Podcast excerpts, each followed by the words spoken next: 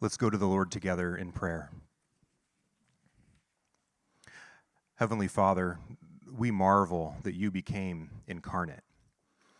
You put on humanity in order to reconcile all things to yourself. You redeemed for yourself a people for your own possession who are zealous to proclaim your lordship. We marvel, Jesus, that you would accept the weight of our sin on your shoulders because of the great Trinitarian love that you, the Father, and the Holy Spirit have for us. And we marvel at the empty grave where the Messiah was vindicated and death was defeated. Because of all this and more, we praise you. We praise you because you have not left us as enemies, but in Christ you have made peace. You have not left us to continue in sin, but you have given us the Spirit to help us leave behind sinful ways that lead to death. And you are conforming us to the image of your Son, who is the perfect representation of you. We praise you because we are free from the great debt that we had to you and to your glory. And we praise you because as we are in Christ, we will be vindicated as well. The grave holds no power over us, just as it could not hold him. Though we are genuinely new, we know that we are not totally new. The old self, dying as it may be, still rears its ugly head in our lives. So we continually confess our need for forgiveness. We ask that all that is earthly in us will die, so that we may rise to new life in Christ. Lord, purge from us selfishness, the fear of man, the need to be praised by this world and any shame that we have of you and your good ways. Forgive us for these and the many other ways that we rebel against your rule. Stop our ears to the enticements of this world. Give us a palate that desires truth and wisdom and being set apart for you. Lord, we pray for the other churches that are seeking to be set apart for you. We pray for the branch and their pastor, Doug Payne, and the other shepherds there. We ask for them in accordance with your will, that you would provide for the needs of the people there, physically and spiritually. We ask that they would look to you for provision through sincere prayer and lives of holiness, that you would re- and that you would respond as a gracious Father who knows what is best for them. Bring comfort to those who need it as only you can. We pray the same for Temple Philadelphia in Burkina and for Pastor Marcel Yanogo. In addition, give them courage as they face violent persecution. Give them a vision of the cross and the empty grave that will enable them to endure in faithfulness to you. We pray that the branch, Temple Philadelphia, and Mission Fellowship would all be captured by the cross and the empty grave, so that we will fulfill our mission to go and make disciples of all nations. Lord, for ourselves, we ask that we would continue to put off our former ways, ways of disobedience, that we would consider them dead. We ask that we would be content to put on truths and ways that are consistent with your character, even when they are unpopular to the world around us. That is the example set for us by your Son, and we know that you were faithful to vindicate him, and you will do the same for us for the sake of your Son. As we turn now to your word, let it guide us and strengthen us so that we can be ready for the battles ahead. Grant us more and more of the resurrection life so that we can walk in its power. In your Son's name, amen. Amen.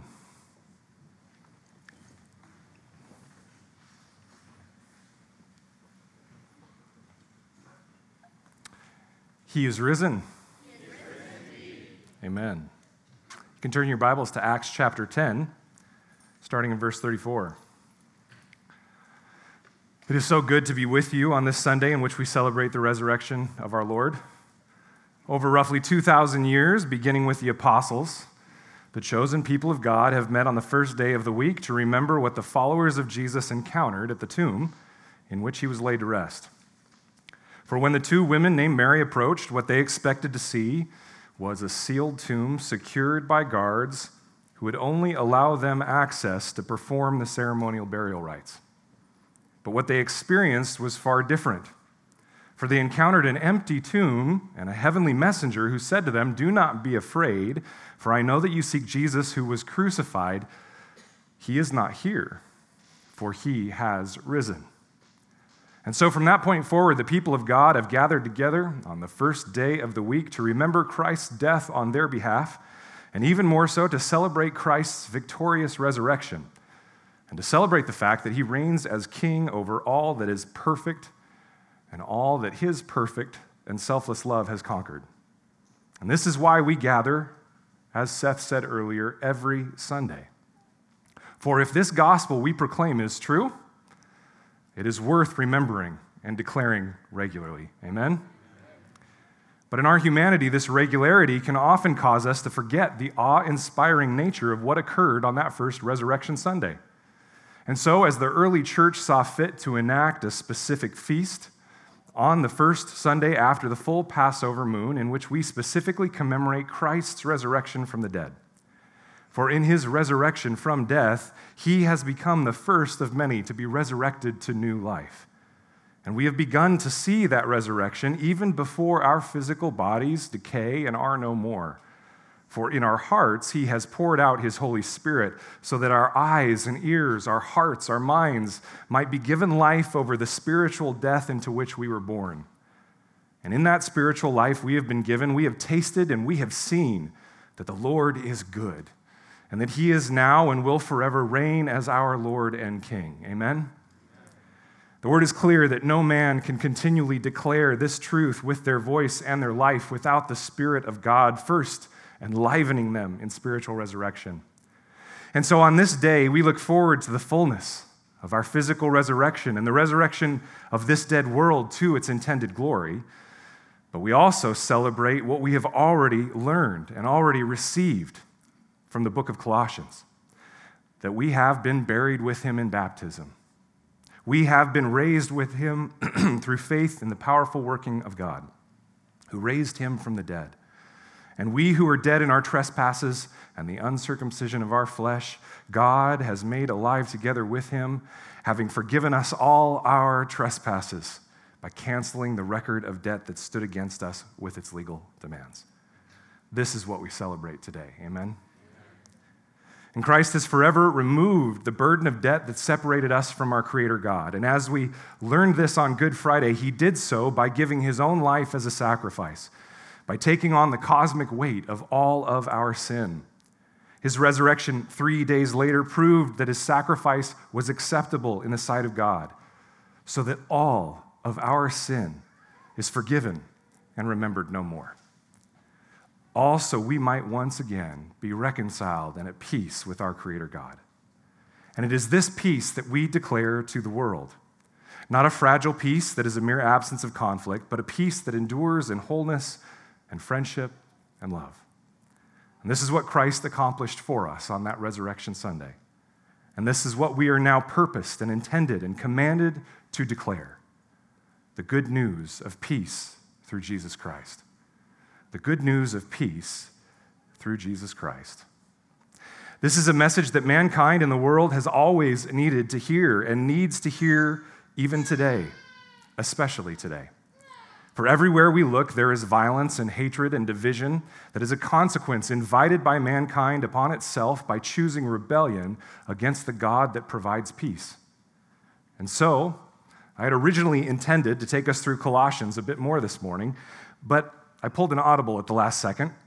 And because the message that we declare today is one we're all called to share, I thought it would bless us to see the example of our brother in Christ, Peter the Apostle, as he declared this good news of peace through Jesus Christ. And this will help us this morning to not only celebrate and remember the joy of the resurrection, but it will also equip us so that we might be sent to proclaim the same good news to those that surround us and so, if you're not there already, please turn in our text this morning, found in Acts 10 34 through 48. Now, before we read it, let's get our minds in the appropriate context. Recall with me that the Old Testament, especially the Torah, or the law of God found in the first five books of the Bible, was a declaration of how the specifically chosen people of God were to be different from the pagan nations that surrounded them. Every part of the law was meant to set them apart. That's what holy means, set them apart as different. And if you will recall, the plan was always to use Israel and their different character like a beacon in the midst of the world, calling the surrounding peoples to acknowledge that the God of Abraham is the one true God. Our earlier reading from Psalm 22 in verse 27 is an example. All the ends of the earth shall remember and turn to the Lord, and all the families of the nations shall worship before you. And it goes on. It says, For kingship belongs to the Lord, and he rules over the nations. And notice that L O R D is capitalized. Behind that is the name of the God of Abraham, Yahweh. In the Hebrew text, that's what it would read. And that has always been the plan that Israel would declare that he is the one true God to the nations. But Israel, through the slow but sure discipline of the Lord, forsook him and were eventually conquered and exiled. And what was once supposed to endear the nations to God through their holiness and wisdom led instead to a self righteousness and an abandonment of their call to evangelize the people around them. And so, at the time of our text in Acts 10, Israel stood with a hardened heart toward the Gentile world, believing themselves innately special, looking with disdain on the world around them rather than with the eyes of God who had graciously chosen them. And so we come to Acts 10 where Peter had a vision, though, of previously forbidden foods, unkosher animals being let down in a sheet from heaven, and God saying, Rise, kill, and eat. And Peter, with the attitude of most Jews of the day, pushed back in rebellion because this would be breaking the ceremonial laws of the Old Testament that set them apart from pagans. And so, in self righteousness, he says, Oh, no, Lord, I would never do that.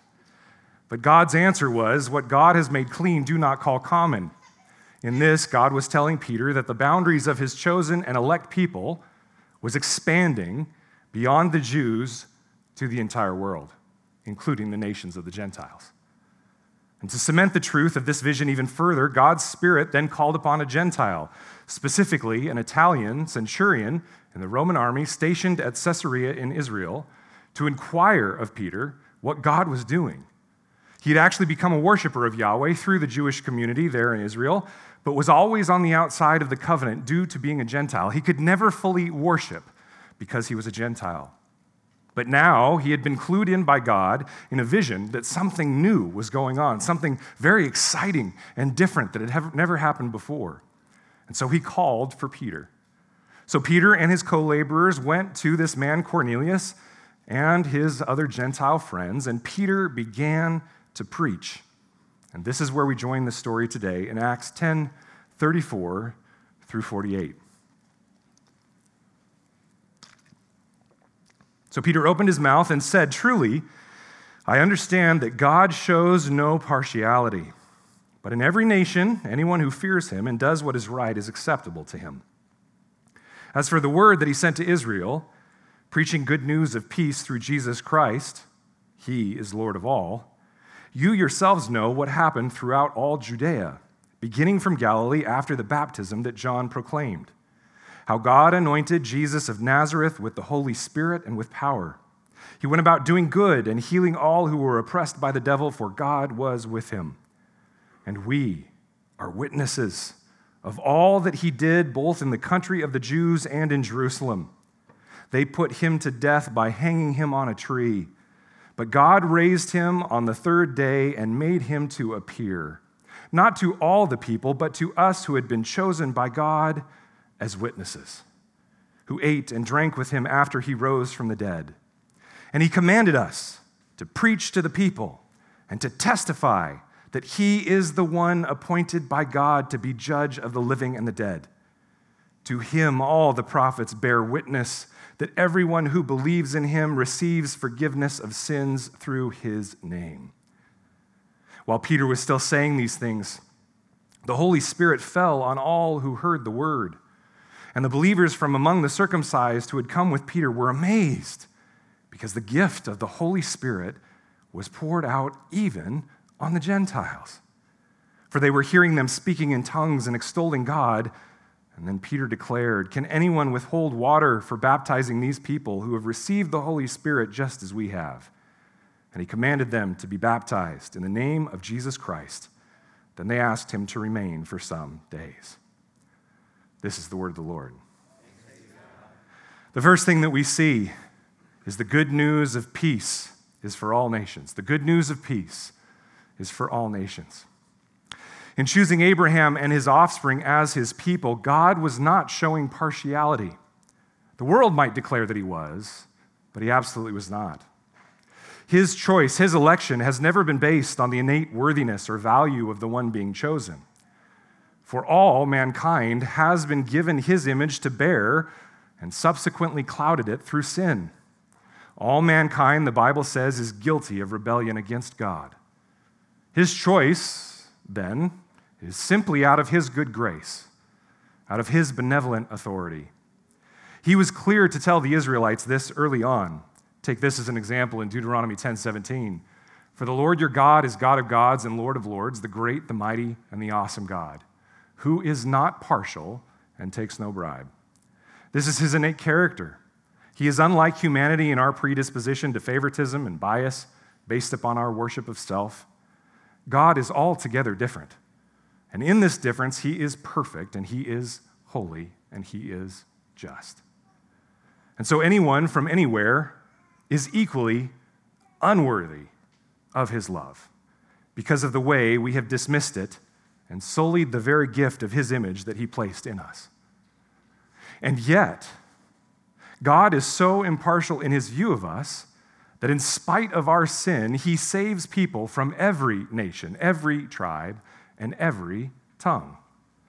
So it says in verse 34 and 35 In every nation, anyone who fears him and does what is right is acceptable to him. Now, we have to be very careful with our cultural and chronological filter with which we hear this. Because in 2023, to us as secularized Americans, it sounds like Peter might be saying, if you act like a good person, a nice person, you get to go to the good place when you die. But that cannot be the case because to say so would go against all of Scripture, including Peter's own epistles to the church, not to mention the next few lines of his sermon right here in chapter 10, in which he clearly states that it is only through Jesus and Jesus alone that forgiveness of sins is given. What the author of Acts is capturing here is shorthand for the fact that the kingdom of God is now beyond Israel. And God's Holy Spirit has drawn men and women who are not from ethnic Israel into his kingdom and his family. This work of God in drawing Gentiles into his kingdom is evidenced in their fear of Yahweh as the one true God, and in the fact that they have become acceptable to him and were doing right or righteous actions. To the Jewish believer, practicing righteousness was not simply being a nice person, it was obedience to the law of God. And this required then a perfect sacrifice that would make them acceptable in the sight of that same God, and a pouring out of the Holy Spirit promised in the Old Testament that would change the hearts of the people affected to be obedient to that same God. And Peter is clear here God's Spirit had broken free and is actively calling men and women from every nation under heaven and here, God was using Peter and the apostles to declare to these Gentiles what he was doing. The age of God's retaking of the planet had broken through, it had begun, and it still continues today, even as we proclaim this same message to the Gentiles and to the Jews that surround us. And what is that message? Well, the good news of peace is found only in Jesus Christ. This is the message we proclaim. The good news of peace is found only in Jesus Christ. Read again with me just to refresh our memory here, verses 36 through 40. As for the word that he sent to Israel, preaching the good news of peace through Jesus Christ, he is Lord of all. You yourselves know what happened throughout all Judea, beginning from Galilee after the baptism that John proclaimed how God anointed Jesus of Nazareth with the Holy Spirit and with power. He went about doing good and healing all who were oppressed by the devil, for God was with him. And we are witnesses of all that he did, both in the country of the Jews and in Jerusalem. They put him to death by hanging him on a tree, but God raised him on the third day and made him to appear. God began this invasion of earth within the people whom he had chosen, the nation of Israel. But from their first father, Abraham, they had been looking for one who might provide the ultimate sacrifice that would undo the curse of sin on mankind and reconcile us with our Creator. But in the Jewish mind, they could not grasp that this sacrifice would also be a king, one they called the Messiah or the Christ. Here in the text of Peter's sermon, he is clearly declaring that Jesus of Nazareth, Nazareth was this Messiah, this one anointed by God to be king over Israel. But in reality, God never intended him to be just the king of just the Jews. God intended him to be Lord of all. And so Israel was to be the primary one to declare that it was this Jesus through whom God was reconciling all creation to himself. He alone was the one that would bring true peace to creation. And Jesus did not make these claims without evidence, for God confirmed the message that he proclaimed while on earth through the power of his Holy Spirit. And he did so through very particular means. First, it says, it was through the preaching of John the Baptist and John's identification of Jesus as the Christ. Then it was in healing those who were oppressed by the enemy of God, the devil. In so doing, he was showing the authority that his kingdom has over the one that tempts and tempted mankind into rebellion. These actions that Peter lays out in the midst of Christ's powerful preaching about the kingdom over which God reigns, they showed that God indeed was with him in his earthly ministry. But, friends, this was not even the most powerful confirmation of his authority and power. The most powerful, powerful evidence of all was that he would die as a sacrifice for sin, be resurrected from the grave, and be handed the authority of God the Father to judge all creation. Peter states that the Jews in the country and in Jerusalem put him to death by hanging him on a tree. This was not a literal tree, as you and I might picture it, but it was large stakes or beams of wood made into a cross. The language here that he is using is intended idiomatically to help us understand what took place on the cross. The context is best understood by first knowing the Old Testament usage of this phrase. This is from Deuteronomy 21 22 through 23. And if a man has committed a crime punishable by death, and he is put to death, and you hang him on a tree, his body shall not remain all night on the tree but you shall bury him in the same day, for a hanged man is cursed by God.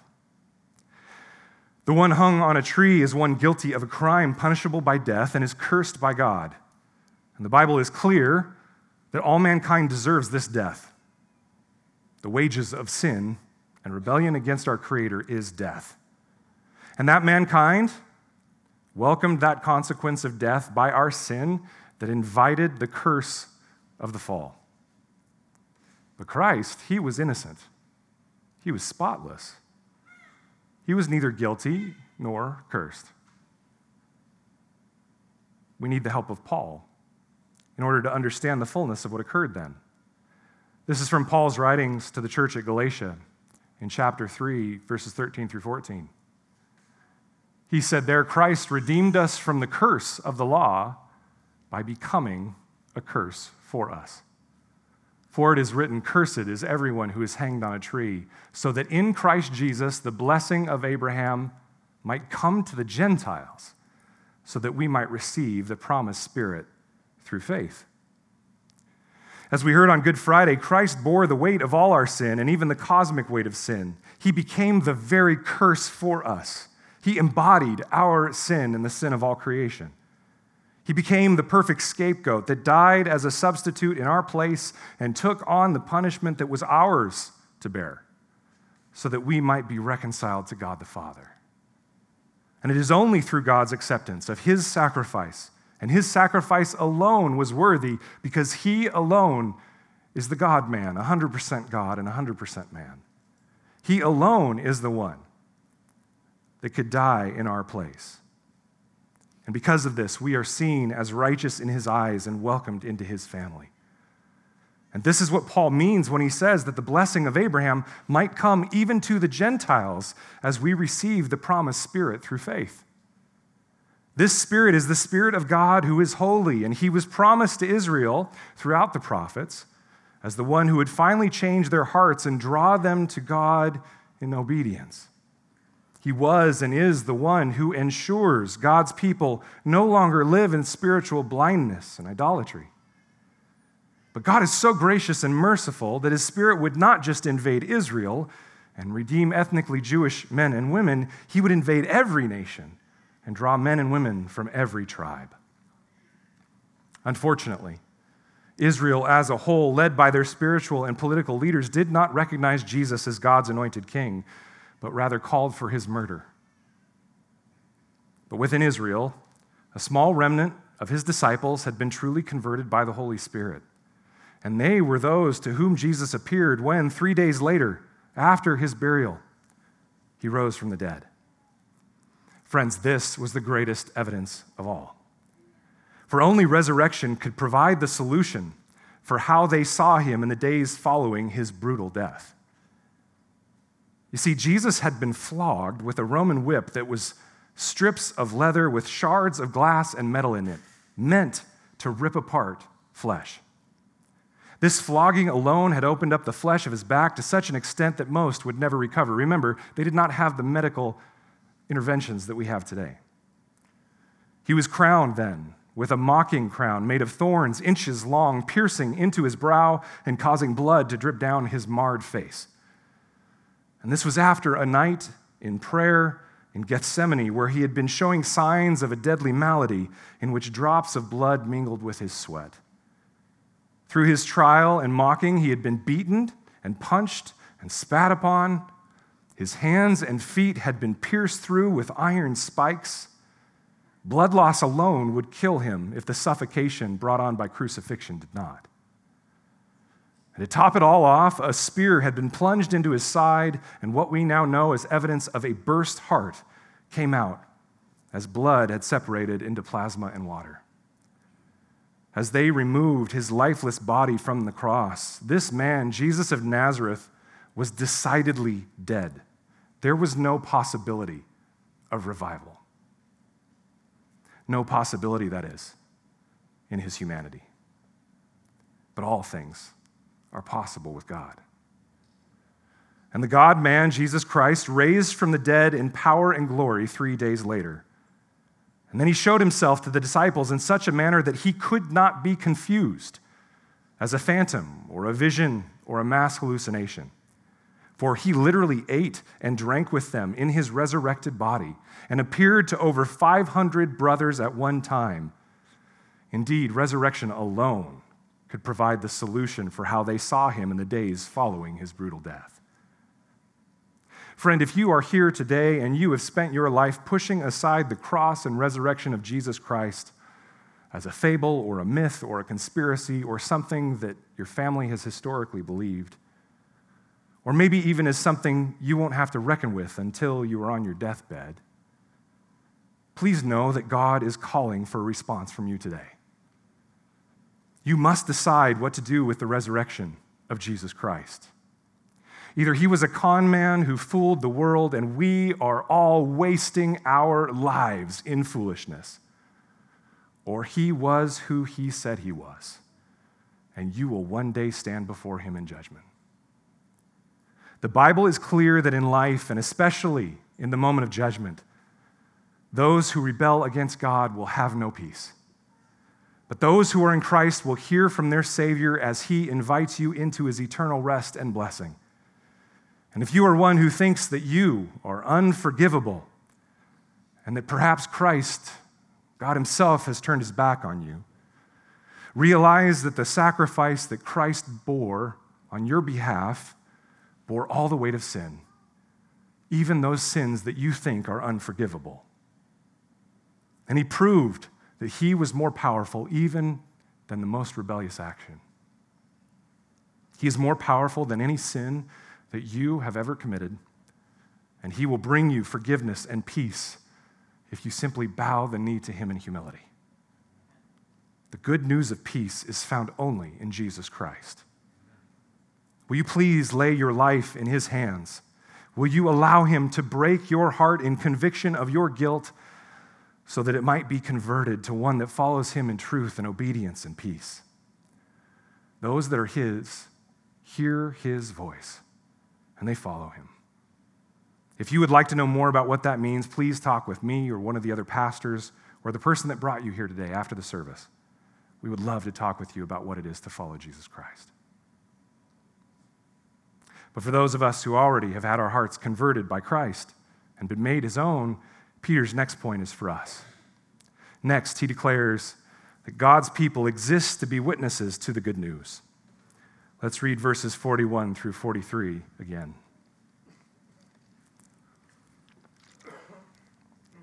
It says that God raised him on the third day and made him to appear not to all the people, but to us who had been chosen by God as witnesses, who ate and drank with him after he rose from the dead. And he commanded us to preach to the people and to testify that he is the one appointed by God to be judge of the living and the dead. To him, all the prophets bear witness that everyone who believes in him receives forgiveness of sins through his name. You might notice that in this section, the word witness is used over and over and over. In verse 39, Peter used the name witnesses to describe himself and the rest of the disciples. Before them, though, Peter says that it was the prophets of the Old Testament who were the first witnesses to testify that everyone who would believe in him would have eternal life. In other words, those who would submit to him as God and declare that he is God and they are not. It is they that will receive forgiveness of sins through his name. And that forgiveness only comes through the name and the authority of Jesus Christ. Peter and the apostles were not declaring a truth that would get them killed just because they thought it would be fun or funny. No, they witnessed a historical event that was divine and otherworldly. It was something that made them willing to lose their lives on behalf of what they had experienced. This historical event, this occurrence, is what made them willing to lose their lives. They felt compelled to testify as witnesses to the truth of what happened. The crucifixion and resurrection of Christ was a verifiable, provable historical event that they would testify to as true and real. The point of this testimony was that others might, through faith by the Holy Spirit, be drawn into God's kingdom and have fellowship with them and with God Himself. Brothers and sisters, the testimony of these apostles was so compelling and their activity so powerful by the Holy Spirit that generations after them have been willing to also be witnesses at the risk of their own lives. Just recently, over in the pastor's school that we helped minister in, there were 70 pastors who graduated from the program, 20 of whom could not make the graduation ceremony because they were held back in the north of Burkina by terrorist threat. These men have experienced the Holy Spirit and heard the gospel and are willing to live their lives in a way where they might lose them, just as the early apostles did. The very word used to describe these people is martyr, which means witness in Greek. God's people have always been called to be witnesses. Just because we live in the comfort of America in 2023 does not mean that we are not called to the same.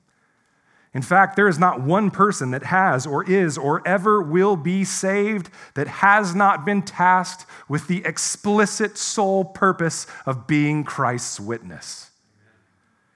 We are all witnesses who give our lives to declare the glory of God through the death, resurrection, ascension, and enthronement of Jesus Christ. Some give their lives fully in death, all give it through surrendering daily to the obedience of Christ as Lord and King.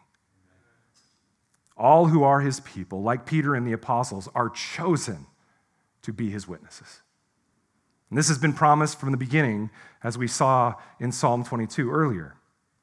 Now, what happened in the cross and resurrection and subsequent pouring out of the Holy Spirit upon the Gentiles, this was always the plan. But it was this plan to which Israel had become calloused. For it was not ethnic nor national Israel who is the sole chosen people of God it is all God's people from every nation, Jew and Gentile. All his people converted at the heart, residing within the church who are God's people. Peter would later make this very clear as he told the church from all nations into which that they, they had been dispersed this truth. He said, You, and this includes us, dear friends, You are a chosen race, a royal priesthood, a holy nation, a people for his own possession, that you may proclaim the excellencies of him who called you out of darkness into his marvelous light. The Old Testament proclaims, Blessed is the nation who makes the Lord its God. Friends, that is not the United States. That is not any other nation. It is not even the Jewish nation. It is the nation of God's people, the church. That is his chosen people, chosen to be declarers of the gospel truth of Jesus. Brother and sister, on this Easter Sunday, in which you rejoice in the hope of eternal life you have been given through Christ, I want to ask you Does the gospel end with you? Are you the intent of all of the history of redemption? Did Christ endure the cross so that you alone might have peace? Or were you chosen for something far greater? Brother and sister, you were chosen by the creator of the universe so that you might be a witness of the truth of God's work in your life, that you might testify of the truth of his death and his resurrection. Now, you might protest in self deprecation and say, Pastor, I'm not a preacher, I'm not an evangelist, I'm not equipped to be a missionary. But I want you to realize that this Peter, who is preaching in our text today, was an uneducated fisherman who most likely had never preached a sermon in his life before the day the Spirit fell upon him. What was it that Peter relied upon to preach? Was it a great seminary degree? Was it a history of his father and grandparents being preachers themselves? No, it was the same Holy Spirit that you have been given, and a testimony which you also have been graciously given. Notice what he says when Peter preaches the same gospel just a few chapters earlier in Acts 5. He says, The God of our fathers raised Jesus, whom you killed by hanging him on a tree. God exalted him at his right hand as leader and savior to give repentance to Israel and forgiveness of sins. And we are witnesses to these things, and so is the Holy Spirit, whom God has given to those who obey him. He is empowered to preach what he was witnessed. Peter was empowered to preach what he witnessed, and his testimony by the Holy Spirit, who is given to any and all of God's true people, is the one that empowered him. You have the same the Holy Spirit, and the testimony. And what was it that caused the hearers of this uneducated fisherman to marvel at the truth to which he testified? Well, Acts 4:13 tells us. And when they saw the boldness of Peter and John and perceived that they were uneducated common men, they were astonished and they recognized that they had been with Jesus. They had been with Jesus. They had encountered the risen Christ. Friends, if you are indeed one whom the Holy Spirit has made a Christian, you have all you need to proclaim the good news of peace found through Christ our Lord. You have the Holy Spirit, and you have a testimony of how Christ, through the Spirit, has called you to himself, how he broke and then rebuilt your heart so that you might pursue him in obedience and faith. Imperfect obedience and faith, yes, absolutely but obedience and faith that could not happen aside from the conversion of the Holy Spirit in your life. You do not need signs and wonders, brothers and sisters, to change the hearts of those to whom you are witness. For Christ was clear conversion never happens through signs and wonders. Rather, what we see in our final section is that international praise is the proof of the power of the good news. International praise is the proof of the power of the good news. Let's read the last section, verses 44 through 48.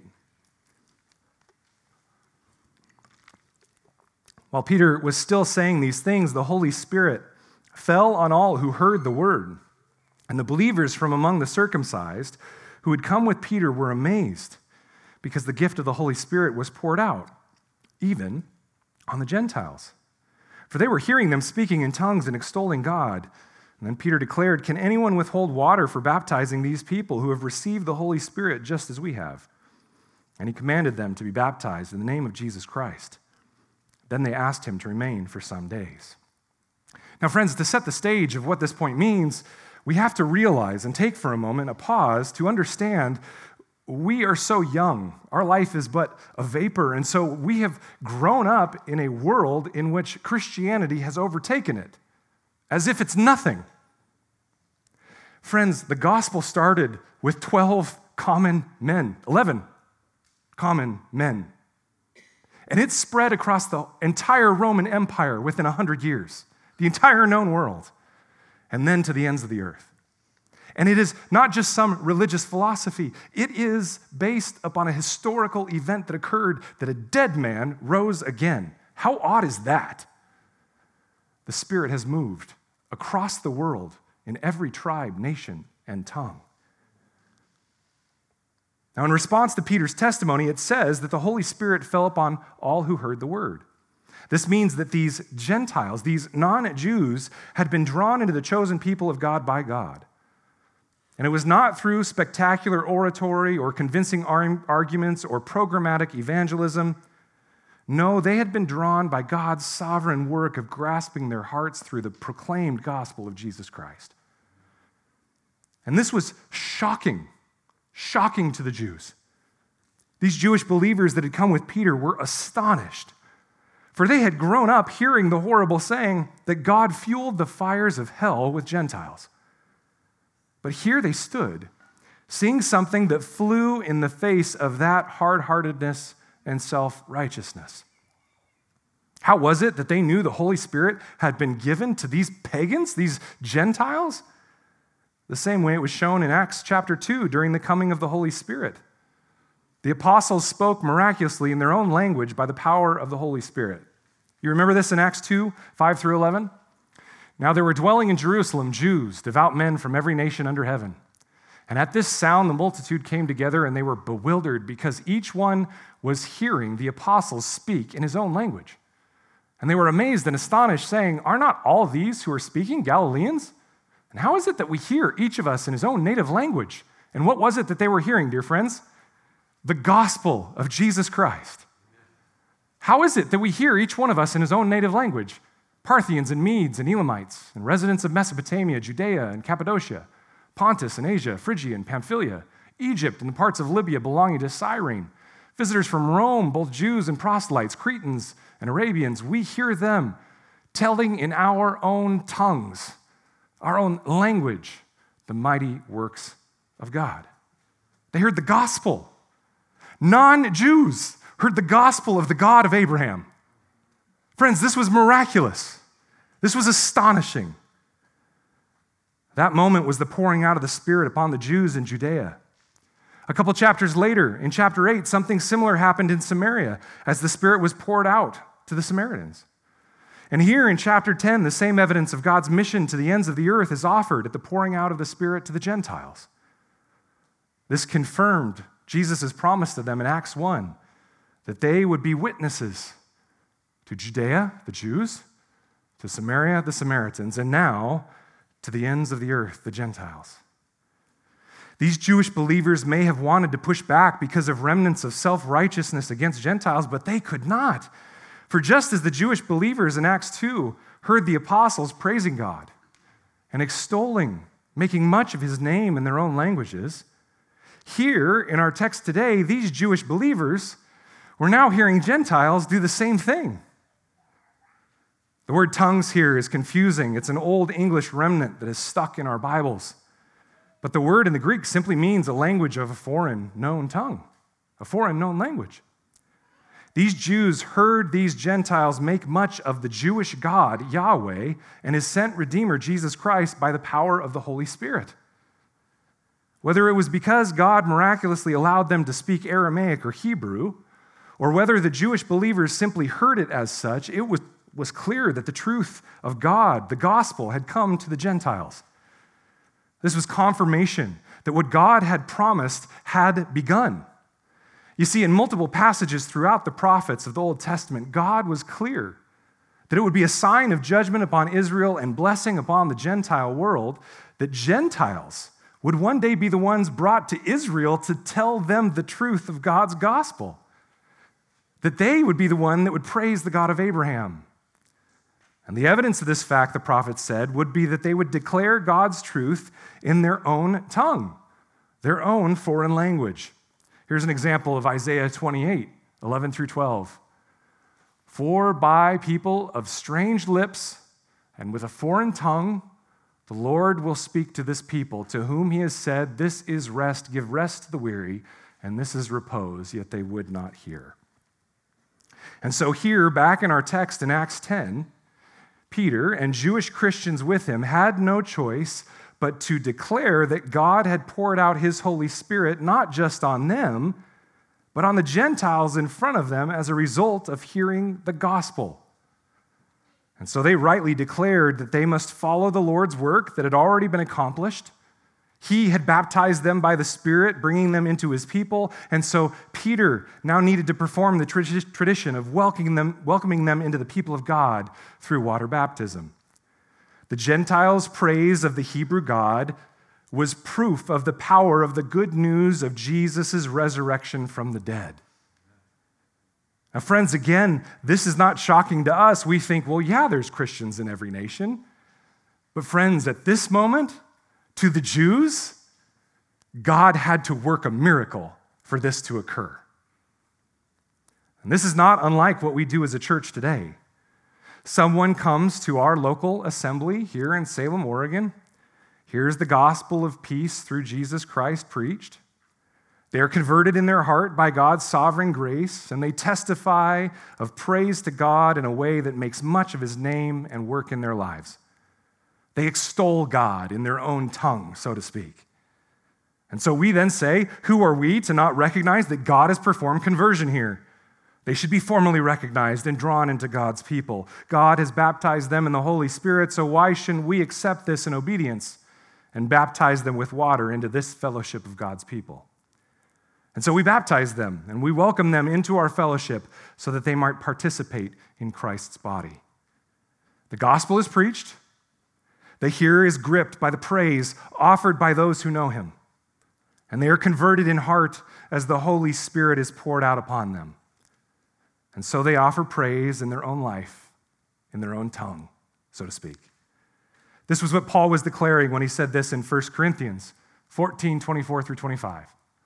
If all prophesy, and an unbeliever or outsider enters, he is convicted by all, he is called to account by all. The secrets of his heart are disclosed, and so, falling on his face, he will worship God and declare that God is really among you. Now, be careful here. The word prophesy, don't get weird with that. The word, pro- word prophesy is to simply declare the gospel, it's to declare the word of God before men. And we are all doing that at this very moment. I am speaking, yes, but we perform communion and everything that we do here in the ministry of the word and praise. We are prophesying, we are speaking the word of God to those that might be among us. The praise of God's people throughout the world, and even here in little old Salem, Oregon, is proof of the power of the good news. To anyone here that does not follow Christ, the proof of Christ's resurrection is the testimony of his witnesses across time and space, based upon the fact that he rose from the dead. On this day and every Lord's day, Gentiles from nations across this planet give witness to the resurrection of Jesus of Nazareth from the dead. They and we act as witnesses every Sunday. We are witnesses in a long line of witnesses. The prophets were witnesses of what Christ would accomplish long before it ever occurred. This alone is miraculous, that they spoke beforehand what he would do and it was fulfilled. But then the witnesses of Peter's day saw the risen Christ and were willing to give their lives to declare that his resurrection was a historically verifiable event. And since then, the witnesses of every generation over the last 2,000 years have willingly given their lives to declare Christ as Lord. And lastly, but possibly most powerfully, these witnesses sitting here among you are the proof of the power of the good news. Now, you might say, Hans, most religions have converts across the world. It's true. But as I said, they are converts to a religious philosophy at best. Christianity alone makes converts based on a historical event in which a dead man was brought to life again. Friends, it is either the greatest hoax of foolishness ever brought upon mankind, or it happened, and you must reckon with it. And if you want proof in the here and now, talk to these people that surround you. And you will walk away realizing they and I, like Peter, have encountered Jesus by his Holy Spirit. Let them tell you of their testimony of his redemption and resurrection in their lives. Let them tell you how they, like Christ, were dead, but have been made alive.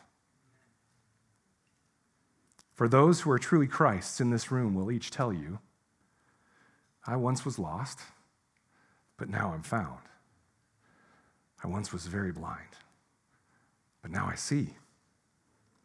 I once was the Lord of my own life, headed to destruction.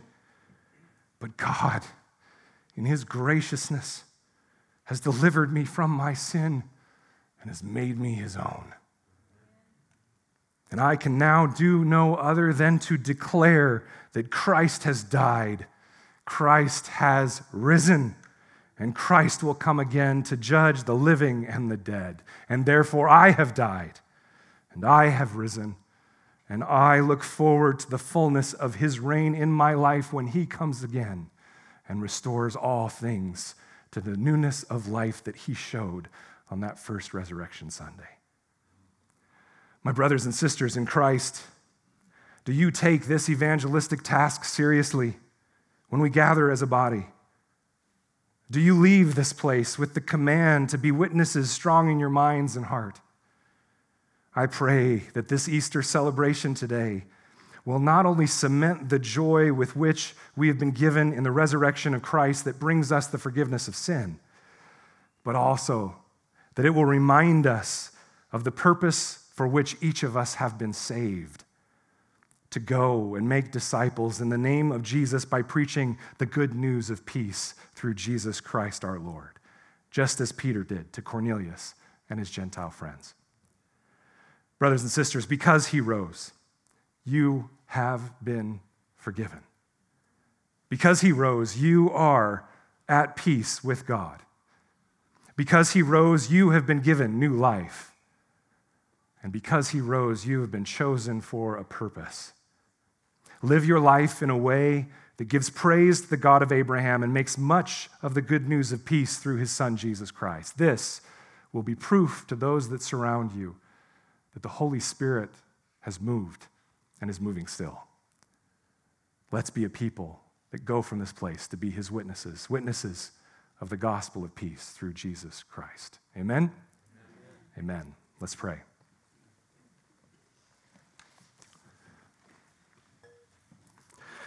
Father God, we thank you because without your miraculous movement by your Spirit, each of us would be dead in our sin and trespasses, blind to the one true God that created us.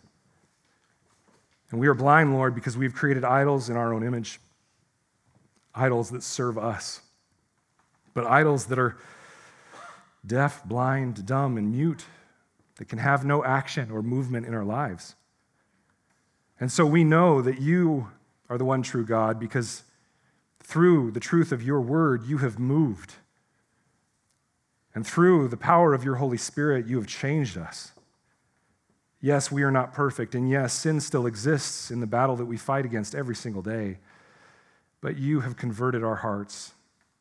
And so, for those of us in this room that are yours, we thank you and praise you that you have called us, you've chosen us, in spite of ourselves, in spite of our sin. And you have asked us to go and declare this truth of your gospel to the nations.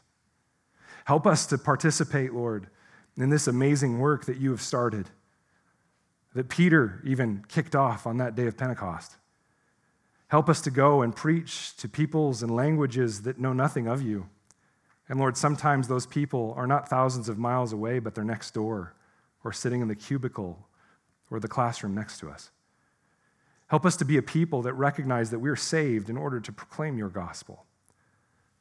And help us to begin by celebrating the truth of that gospel today. For the more we celebrate it, the more we worship you, the more it will simply pour out of our mouths that you have died, Jesus, you have risen, and you are coming again. We thank you for this truth, this reminder, and this chance to celebrate your resurrection once again, Jesus. Help us now prepare our hearts as we step into communion and as we enact in that communion the truth of your gospel.